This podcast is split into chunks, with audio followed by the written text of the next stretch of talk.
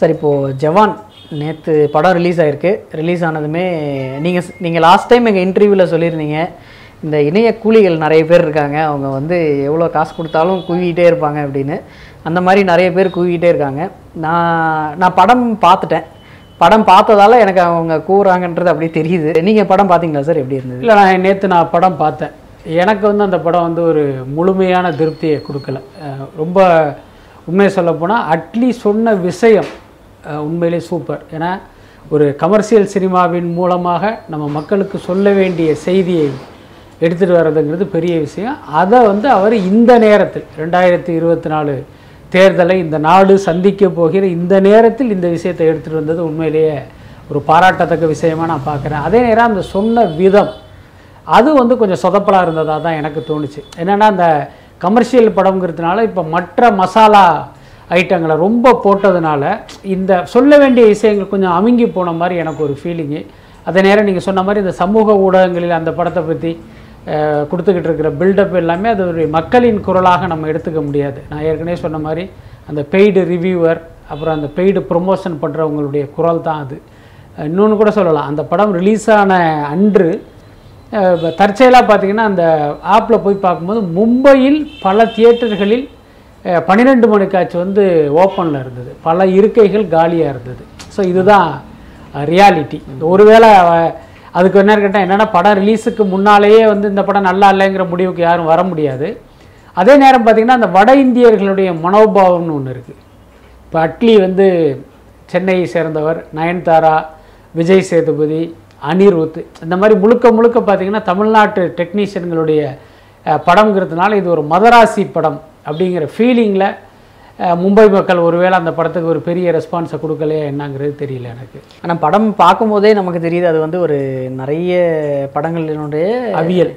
அவியல். அவியல் அவியல் தான் கண்டிப்பாக சோகமான ஒரு விஷயம். இயக்குனர் நடிகர் குணச்சித்திர நடிகர் மாரிமுத்து அவர்கள் வந்து திடீர்னு இறந்துட்டார். எதிர்நீச்சல்ன்ற சீரியலில் வந்து அவர் ரொம்ப இப்போ தான் ஒரு பீக்கில் இருந்தார். அவர் வந்து பண்ணுற எல்லா விஷயங்களும் ட்ரெண்ட் ஆகிட்டு இருந்தது. ஏன் இந்தாம்மா? அப்படின்னு கூப்பிட்ற எல்லா விஷயமுமே ரீல்ஸில் எல்லாத்துலேயுமே யூஸ் பண்ணிட்டு இருந்தாங்க. இந்த சடன் டெத் எப்படி அதான் அது உண்மையிலே ஒரு பேரதிர்ச்சிக்குரிய விஷயம்தான். இன்னும் சொல்லப்போனால் அப்படி ஒரு செய்தி வரும்போது நான் முதல்ல நம்பலை. என்ன காரணம்னா இப்போ சமீப காலமாக உங்களுக்கு தெரியும் ரெண்டு நாளைக்கு முன்னாடி திவ்யா இறந்துட்டாங்க. ஆமா ரெண்டு நாளைக்கு முன்னால் அந்த குத்து ரம்யா என்கிற அந்த திவ்யா ஸ்பந்தனா அவங்க இறந்துட்டதா ஒரு தகவல் பரவி அதை இங்க இருக்கிற அந்த முன்னணி தொலைக்காட்சிகளே வந்து அதை செய்தியா பரபரப்பு செய்தியா ஹெட்லைன்ஸாக மாற்றினதுக்கு அப்புறமா அவங்களுக்கு தெரியுது இல்லை இல்லை இவங்க இறக்கலைன்னு தெரிஞ்சு அதுக்கப்புறம் அந்த நியூஸை வந்து வித்ட்ரா பண்ணாங்க. கிட்டத்தட்ட நான் அப்படி தான் நினச்சேன் அது அதுக்கப்புறம் அந்த செய்தியை கேள்விப்பட்டதுக்கப்புறம் பார்த்தீங்கன்னா வழக்கம் போல் இது வந்து அந்த குத்து ரம்யா செய்தி மாதிரி இதுவும் வதந்தியாக இருக்கும் இருக்கணும்னே நம்ம மனசு வந்து ஆசைப்பட்டது. ஆனால் துரதிர்ஷ்டவசமாக மாரிமுத்து இறந்தது உண்மைதான் அப்படிங்கிறது உறுதியானது. எனக்கு உண்மையிலே பெரிய அதிர்ச்சி. ஏன்னா மாரிமுத்து வந்து ஒரு திறமையான நடிகர் அப்படிங்கிறது இப்போ எல்லாருக்குமே தெரியும். அவர் வந்து ஒரு மிகச்சிறந்த இயக்குனர். அவருடைய இந்த கண்ணும் கண்ணும்னு ஒரு படம் எடுத்தார் பிரசன்னா வச்சு. அந்த படம் பார்த்திங்கன்னா தமிழில் வந்த ஒரு முக்கியமான படங்களில் ஒரு படமாக அந்த படமும் இருக்கும். ஆனால் என்னென்னா துரதிருஷ்டவசமாக அந்த படம் வந்து வெற்றி அடையலை. அதனாலேயே பார்த்திங்கன்னா அவர் இயக்குனராக அவர் வந்து தொடர்ந்து பயணிக்க முடியல. நம்ம ஆஃபீஸ்க்கெலாம் வருவார். வலைபேச்சியுடைய ஒரு பெரிய ஃபேன் அவர். எங்கள் மூணு பேருக்கும் ஒரு நினைவு பரிசெல்லாம் கொடுத்து அப்படியே அப்புறம் நாங்கள் பேசுகிற ஒரு சில விஷயங்களை வந்து திடீர்னு ஃபோன் போட்டு பயங்கரமாக சிலாகிச்சு பேசுவார். ஆனால் எனக்கு மாரிமுத்து மேலே உள்ள தனிப்பட்ட ஈர்ப்பு என்னன்னா அவர் ஒரு வந்து ஒரு பகுத்தறிவாளர் அப்படிங்கிறது தான் அதில் வந்து எனக்கு ரொம்ப பெருமை மகிழ்ச்சியெல்லாம் இருந்தது. பட் ஆனால் இன்றைக்கி பார்த்தீங்கன்னா சின்னத்திரையில் வந்து ஒரு உச்சத்தில் இருந்தார். எந்த அளவுக்கு அப்படின்னா இன்றைய தேதியில் சின்னத்திரையில் அதிக சம்பளம் வாங்குகிற நடிகராக மாரிமுத்து இருந்தார். என்ன ஸோ அப்பேற்பட்ட உயரத்தில் இருந்த ஒருத்தருக்கு வந்து இப்படி ஒரு திடீர் மறைவு அப்படிங்கிறது உண்மையிலே ஒரு பேரதிர்ச்சி. அட்லீஸ்ட் சார் வந்து ஒரு இன்டர்வியூவில் சொல்லியிருந்தது என்னென்னா இந்த பில்கரிசம் ரிலேட்டடாக இவருக்கு வந்து நிறைய கேஸ் போட்டிருந்தாங்க அவர் மேலே. அந்த மெர்சலுக்கே என் மேலே கேஸ் போட்டிருந்தாங்க ஆனால் நான் தான் ஜெயித்தேன் அதுக்கப்புறம் இன்னொரு படத்துக்கும் கேஸ் போட்டாங்க அதுலேயும் நான் தான் ஜெயித்தேன் எப்பயும் உண்மைதான் வெல்லும் அப்படின்னு சொல்லி ஒரு விதமாக சொல்லியிருப்பார். ஆனால் படம் பார்க்குற நமக்கு நல்லாவே தெரியுது. அது வந்து இந்த படத்துல இருந்து தான் எடுத்திருக்காங்க இதில் இருந்து தான் எடுத்திருக்காங்க அப்படின்றது. ஒரு டெக்னிக்காலிட்டியில் அவர் வந்து தப்பிக்கிற மாதிரி ஒரு ஃபீல் இருக்குது இல்லை அதான் அவருடைய வார்த்தை இப்படி பார்த்தா வழக்கிலிருந்து ஜெயித்ததாலேயே வந்து அவர் பக்கம் நியாயம் அப்படின்னு நம்ம சொல்ல முடியாது. பொதுவாக இந்திய நீதித்துறை எப்படி இருக்குது அப்படின்னா அது உண்மையாகவே இருக்கலாம். ஆனால் அதை கோர்ட்டு ஒத்துக்கணும் அப்படின்னா அதுக்கு வந்து தகுந்த சாட்சியங்கள் வேணும். நீங்கள் தகுந்த சாட்சியங்கள் இல்லை என்றால் உங்கள் உண்மையை கூட அந்த நீதிமன்றங்கள் ஏற்றுக்கொள்ளாது. ஸோ இதுதான் இங்கே உள்ள நிலவரம். அதே மாதிரி பார்த்தீங்கன்னா இப்போ ஒருத்தர் மீது ஒரு குற்றம் சுமத்துகிறோம். அந்த குற்றம் நியாயமானது. ஆனால் தகுந்த சாட்சியங்கள் இல்லை என்றால் அவர் நிரபராதியாக விடுவிக்கப்படுவார். இது நம்ம வந்து பல வழக்குகளில் பார்த்துருக்கோம். கிட்டத்தட்ட அட்லி விஷயத்திலும் இதெல்லாம் கூட பொருந்தும். அவர் வழக்கிலிருந்து வெற்றி பெற்றதாலேயே மற்றவர்களுடைய படங்களுடைய கதையை அவர் சுடலை அப்படின்னு சொல்லிட முடியாது. நீங்கள் சொன்ன மாதிரி வழக்கிலிருந்து ஜெயித்தாலும் மக்களுக்கு தெரியும் இந்த கதையினுடைய மூலம் என்ன எங்கிருந்து எடுத்தார் அப்படிங்கிறது. அது கிட்டத்தட்ட இப்போ இந்த படமும் அதே மாதிரியான பல படங்களுடைய நம்ம ஏற்கனவே பார்த்து சலித்து வியந்த பல படங்களுடைய கலவை தான் ஜவான். அட்லி அவர்கள் கொடுத்த இன்டர்வியூவில் வந்து இப்போ அடுத்த நாலு மாதம் வந்து என்னோடய பையனுக்காக தான் நான் ஒதுக்கியிருக்கேன் கால் ஷீட்டை கொடுத்துருக்கேன். அதுக்கப்புறம் வந்து நான் படம் பண்ணலான் இருக்கேன் அப்படின்னு சொன்னார். அதில் யார் கூட படம் பண்ணுறீங்க அப்படின்னும் போது தளபதி கூடயான்னு கேட்கும்போது ஐ விஷ் அப்படின்னு சொல்லி போட்டிருந்தார். அது அடுத்தது அவர் கூட பண்ணுறதுக்கு வாய்ப்புகள் இருக்கா? அட்லியுடைய அடுத்த படத்தை தயாரிப்பது சன் பிக்சர்ஸ். அதில் எந்த மாற்றமே இல்லை. அங்கே வந்து ஐம்பது கோடி ரூபா சம்பளம் ஃபிக்ஸ் பண்ணப்பட்டு பத்து கோடி ரூபா அட்வான்ஸ் வாங்கிட்டாருங்கிற வரைக்கும் ஒரு தகவல் இருக்குது ஆனால் என்னென்னா அந்த சன் பிக்சர்ஸுக்கும் அட்லி அட்லிக்குமான அந்த அக்ரிமெண்ட்டில் வந்து யார் ஹீரோங்கிறத அவங்க மென்ஷன் பண்ணலை. மென்ஷன் பண்ணலை. அதே நேரம் மென்ஷன் பண்ணலைன்னாலும் அது வந்து விஜய் அட்லி காம்பினேஷனாகத்தான் இருக்கும் அப்படிங்கிறது தான் எல்லாருடைய எதிர்பார்ப்பு. இன்ஃபேக்ட் விஜய் தான் என்னுடைய அடுத்த படம் அதாவது அறுபத்தி ஒன்பதாவது படம் சன் பிக்சர்ஸுக்கு நீங்கள் போய் கதை சொல்லி சைன் பண்ணுங்கன்னு அனுப்புனதாவெல்லாம் ஒரு தகவல் இருக்குது ஆனால் இதுக்கு இடையில இன்னொரு சம்பவம் நடந்தது. இவர் வந்து அல்லு அர்ஜுனை போய் சமீபத்தில் மீட் பண்ணி ஒரு கதை சொல்லிட்டு வந்தார். ஒருவேளை அஹ், விஜயுடைய டேட் வந்து சன் பிக்சர்ஸுக்கு டிலே ஆச்சுன்னா அட்லியேவி அல்லு அர்ஜுன் காம்பினேஷனில் சன் பிக்சர்ஸ் படம் எடுப்பதற்கும் வாய்ப்பு இருக்குது பட் எல்லாத்தையுமே வந்து ஆரம்ப கட்டத்திலே அவங்களால வெளிப்படையாக பேச முடியாது. ஸோ ஒருவேளை அதை தடை போடுவதற்காவது அடுத்த நாலு மாதம் என் குழந்தையோட தான் அப்படிங்கிற ஒரு காரணத்தை அவர் சொல்லியிருப்பார் அப்படின்னு நினைக்கிறேன். லியோ அப்டேட் நெக்ஸ்ட் வீக் வந்து ஏதோ அப்டேட் வர்றதா சொல்லியிருக்காங்க. அது செகண்ட் சிங்கிளாக இருக்க வாய்ப்பு இருக்குது அப்படின்னு சொல்லியிருக்காங்க. அனிருத் வந்து நான் ரெடி பண்ணிக்கிட்டு இருக்கேன் அப்படின்னு சொல்கிறாரு இன்னொரு முக்கியமான விஷயம் என்னென்னா யூகேல வந்து நாற்பத்தி ரெண்டு நாட்களுக்கு முன்னையே டிக்கெட் சேல் ஆரம்பிச்சிட்டாங்க. அதில் sixty percentage of the tickets வந்து புக் ஆயிடுச்சு. யூகேயில் படத்தை ரிலீஸ் பண்ணுற விநியோகஸ்தர் யூகேயில் மட்டும் இல்லை வேறு பல நா நாடுகள்லையும் அவங்க படத்தை ரிலீஸ் பண்ணுறாங்க அவங்க என்னென்னா அந்த ப்ரீ புக்கிங் அப்படிங்கிற ஒரு விஷயத்தை வந்து அனௌன்ஸ் பண்ணி இத்தனை செப்டம்பர் ஏழு முதல் அப்படிங்கிற மாதிரி சொன்னாங்க. என்ன? ஸோ அது வந்து உண்மையான தகவல் தான் அது. அதுக்கு பின்னணி என்ன அப்படின்னா ஜெயிலர் படத்தினுடைய வசூலை லியோ முந்த வேணும் அப்படிங்கிற ஒரு கணக்கு தான். இன்னொன்று ஒரு படத்தை மக்கள் எதிர்பார்க்கும் போது நீங்கள் அதுக்கு முன்னாலேயே ப்ரீ புக்கிங் ஸ்டார்ட் பண்ணீங்கன்னா அதுக்கு நிச்சயமாக ஒரு ரெஸ்பான்ஸ் இருக்கும். அது ரொம்ப இயல்பானது தான். ஏன்னா இன்றைக்கு மக்களுக்கு பார்த்தீங்கன்னா இந்த படத்தை நம்ம ஒரு முன்னணி ஹீரோ நடித்த படத்தை பார்க்கணும் அப்படிங்கிறதை தாண்டி அதை முதல் நாள் முதல் காட்சி பார்க்கணும் அப்படிங்கிற ஒரு வேகமும் வெறியும் வந்து மக்கள்கிட்ட வர ஆரம்பிச்சிருச்சு. மக்கள்கிட்ட நான் ஏன் சொல்கிறேன்னா இவ்வளவு நாள் இது வந்து அந்த ரசிகர்களிடம் மட்டும் இருந்த அந்த விஷயம் வந்து இப்போ காமன் ஆடியன்ஸையும் அது தொத்திக்கிச்சு. ஸோ அவர்களுடைய பலவீனத்தை பயன்படுத்தி கரெக்டாக இவங்க வந்து அதை வந்து காசு பண்ணுறாங்க அப்படின்னு தான் எடுத்துக்கணும். ஏன்னா இப்போ வந்து லியோ ஹைப் வந்து ஓவராக இருக்குது எல்லா இடத்துலையுமே அதிகமாக இருக்குது இன்னொரு ஒன் மந்த் இன்னொரு நாற்பத்தி ரெண்டு நாள் இருக்குது இன்னும்.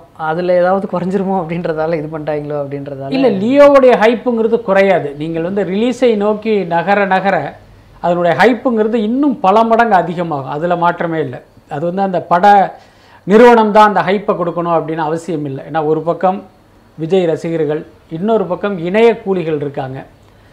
சோஷியல் மீடியாவில் பார்த்தீங்கன்னா பணத்தை வாங்கிட்டு அந்த படத்தை வந்து பயங்கரமாக பில்டப் பண்ணுறதுக்குன்னு ஒரு கூட்டம் இருக்குது இவங்க எல்லாமே சேர்ந்து வந்து அந்த படத்தை வந்து ஒரு பெரிய அளவில் எடுத்துகிட்டு வருவாங்கிறதுல எந்த டவுட்டுமே இல்லை.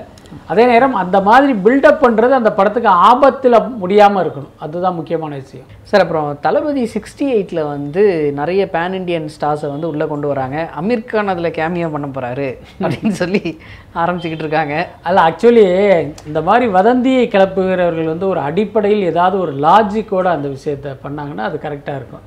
ஆனால் என்னென்னா இப்படி ஒரு கூட்டம் வந்து ஒரு பக்கம் பேரலாக உருவாகிட்டு இருக்கு. இந்த படத்தில் அவர் நடிக்கிறாரு அந்த படத்தில் இவர் நடிக்கிறாரு. இன்ஃபேக்ட் ஜவான் படம் அண்டர் ப்ரொடக்ஷனில் இருக்கும்போது விஜய் நடிக்கிறதாக ஒரு செய்தி. கிட்டத்தட்ட யூடியூப் சேனலில் பார்த்தீங்கன்னா ஒரு ஐநூறு யூடியூப் சேனலில் இந்த செய்தி இருக்கும். ஆனால் வலைபேச்சு தான் முதல் முதலாக இந்த படத்தில் விஜய் நடிக்கலை.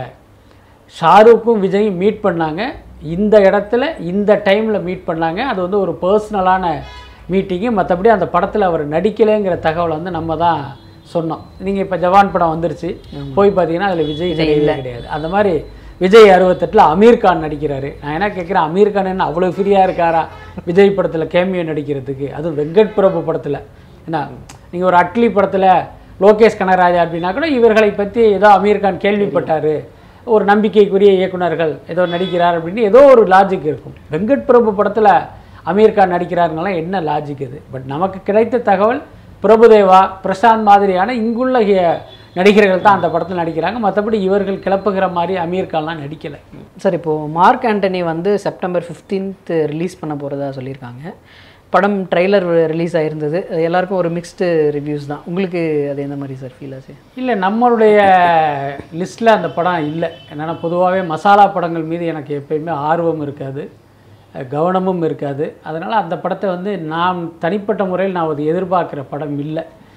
எல்லாத்துக்கும் மேலே பார்த்தீங்கன்னா இப்போ நீங்கள் சொன்ன மாதிரி அந்த படத்தினுடைய அந்த ட்ரெய்லரை பார்க்கும்போது அது வந்து ஈர்க்கும் விதமாகவும் இல்லை. அந்த கெட்டப். அதெல்லாம் பார்த்தீங்கன்னா ஏதோ ஒரு சினிமாவை ஒரு கூத்தடிக்கிற விஷயமா இவங்க ஒரு லெஃப்ட் ஹேண்டில் டீல் பண்ணுறாங்களோ அப்படிங்கிற மாதிரி எனக்கு தோணுது. ஒருவேளை மக்களுக்கு அது பிடிச்சிருந்துச்சுன்னா அது வெற்றி படமாகலாம். அதே நேரம் அது வெற்றி படம் ஆனாலும் அது ஒரு நல்ல படமாக இருக்குமா அப்படின்னா நிச்சயமாக வாய்ப்பில்லை அப்படின்னு தான் நான் நினைக்கிறேன். ஒருவேளை அந்த படம் மக்களால் விரும்பப்படுகிறது அப்படின்னா அதற்கு எஸ்ஜே சூர்யா காரணமாக இருப்பதற்கு வாய்ப்புண்டு. ஏன்னா அவரை பொறுத்த வரைக்கும் ஒரு பெர்ஃபார்மன்ஸில் அந்த ஹீரோக்களையே வந்து ம- பின்னுக்கு தள்ளுகிற அளவுக்கு வந்து ஒரு பெஸ்ட் பெர்ஃபார்மர் அவர். ஒருவேளை அவர் இந்த படத்தை காப்பாற்றினா உண்டுன்னு தான் நான் நினைக்கிறேன். சார் இப்போ டேரக்டர்ஸ்னு எடுத்துக்கிட்டோம்னா லோகேஷ் கனகராஜ் வந்து ஃபோர் ஃபிஃப்டி க்ரோஸ் எடுத்திருக்காரு. நெல்சன் வந்து six hundred clocked plus box office வச்சுருக்காரு. லியோ வந்து எயிட் ஹண்ட்ரட் க்ரோஸ் மேலே போகும் அப்படின்றாங்க. ஜவான் தௌசண்ட் க்ரோஸ் அப்படின்றாங்க. முன்ன வந்து ஏன் இந்த மாதிரி கலெக்ஷன்ஸ்லாம் இல்லை? ஏன் எதனால் கம்மியாக இருந்தது? இல்லை ஆக்சுவலி இப்போ என்னன்னு கேட்டிங்கன்னா சினிமாவுடைய அந்த பேட்டர்ன் மாறிடுச்சு. உங்களுக்கு இந்த பேன் இண்டியா அப்படின்னு ஒரு விஷயம் வந்ததுக்கு அப்புறமா இந்த தமிழ் சினிமா பார்த்திங்கன்னா உலகம் முழுக்க கொண்டு போக ஆரம்பிச்சிட்டாங்க. முன்னையெல்லாம் பார்த்தீங்கன்னா ஒரு தமிழ் சினிமா உலகம் எஃப்எம்எஸ் அப்படின்னா சிங்கப்பூர் மலேசியா துபாய் கூட அப்போ அவ்வளோ அவ்வளோவா இருக்காது. அப்புறம் யூகே யூஎஸ் இவ்வளவு தான் அதிகபட்சமாக இருந்தது. ஆனால் இன்றைக்கி பார்த்தீங்கன்னா உலக வரைபடத்தில் பார்க்குற எல்லா இடங்களிலுமே தமிழ் சினிமா ரிலீஸ் ஆகுது. அது இல்லாமல் சைனாவில் பார்த்தீங்கன்னா சீன மொழியில் டப் பண்ணி சைனாவில் ரிலீஸ் பண்ணுறதெல்லாம் இப்போ நம்ம பார்த்துக்கிட்டு இருக்கோம். ஸோ இந்த மாதிரி உலகம் முழுக்க எல்லா நாடுகளும் ரிலீஸ் பண்ணுறதுனால தமிழ் படங்களுடைய வசூலும் பார்த்திங்கன்னா பல மடங்கு அதிகமாக இருக்குது அதுக்கு அடுத்த விஷயம் பார்த்திங்கன்னா டிக்கெட் கட்டணங்கள். முன்னெல்லாம் பார்த்தீங்கன்னா ஒரு பத்து ரூபா பதினஞ்சு ரூபா இருந்தது. இன்றைக்கி ஒரு இரநூறுவாயா வந்து நிற்கிது அப்புறம் இந்த எஃப்டிஎஃப்எஸ்ங்கிற மாதிரியான அந்த முதல் நாள் முதல் காட்சிக்கு பார்த்தீங்கன்னா ஆயிரம் ஆயிரத்தி ஐநூறுலாம் டிக்கெட் நிர்ணயம் பண்ணுறதுனால உங்களுக்கு ஆட்டோமேட்டிக்காக அதனுடைய பாக்ஸ் ஆஃபீஸுங்கிறது ஒரு பெரிய லெவலில் வந்துடும் ஆனால் எல்லாமே ஒரு படம் இத்தனை ரூபா வந்து கலெக்ட் பண்ணுறது வந்து ஒரு நீங்கள் அதை பாசிட்டிவாக பார்க்கணும் அப்படின்னா அது வந்து ஒரு பெருமைக்குரிய விஷயந்தான் ஏன்னா தமிழ் அப்படிங்கிற ஒரு ரீஜனல் லாங்குவேஜ் ஃபிலிம் நானூற்றம்பது கோடி ரூபா கலெக்ட் பண்ணுது அறநூறு கோடி ரூபா கலெக்ட் பண்ணுறது அப்படிங்கிறது ஒரு இண்டஸ்ட்ரிக்கு வந்து ஒரு பெருமைக்குரிய விஷயந்தான் அதே நீங்கள் வேற ஒரு ஆங்கிளில் பார்த்தீங்கன்னா மக்களுடைய பணத்தை ஒவ்வொரு திரைப்படங்களும் நானூற்றம்பது கோடி அறநூறு கோடின்னு சுரண்டிக்கிட்டு இருக்காங்க. அப்படிங்கிற ஆங்கிளில் பார்த்தீங்கன்னா அது உண்மையிலேயே ஒரு மிகப்பெரிய கொடுமை. இந்த கொடுமைக்கு என்ன முடிவு அப்படிங்கிறது தெரியல. அதே நேரம் எதிர்காலத்தில் பார்த்திங்கன்னா இந்த நம்பருங்கிறது குறையாது. கூடிக்கிட்டு தான் போகும். அதனுடைய அடையாளம் தான் நானூற்றம்பது கோடிங்கிறது திடீர்னு இப்போ ஜெயிலர் சிக்ஸ்டி சிக்ஸ் ஹண்ட்ரட் ஆகுது. லியோ பார்த்தீங்கன்னா அதை தாண்டி எட்நூறு ஆயிரம் ஆகுங்கிறாங்க. இன்றைக்கி ஜவான் ஆயிரங்கிறாங்க. ஸோ இதெல்லாம் அதனுடைய அறிகுறி தான். ஒரு பக்கம் தமிழ் சினிமாவுக்கு பெருமையாக இருந்தாலும் இன்னொரு பக்கம் இது வந்து ஒரு ஆபத்துங்கிற மாதிரி தான் எனக்கு தோணுது. ஏன்னா இது வந்து வளர்ச்சியாகவும் பார்க்க முடியல. இது ஏதோ ஒரு வீக்கம் மாதிரி தான் எனக்கு தோணுது. ஏன்னா வளர்ச்சிங்கிறது வேற வீக்கம்ங்கிறது வேற. ஸோ இதெல்லாம் பார்க்கும்போது ஒரு வீக்கமாக தான் எனக்கு தோணுது. ஓகே சார் எங்களுக்கு தெரியாத நிறைய விஷயங்கள் எங்கள்கிட்ட ஷேர் பண்ணிட்டீங்க. ரொம்ப நன்றி சார் ரொம்ப நன்றி தேங்க்யூ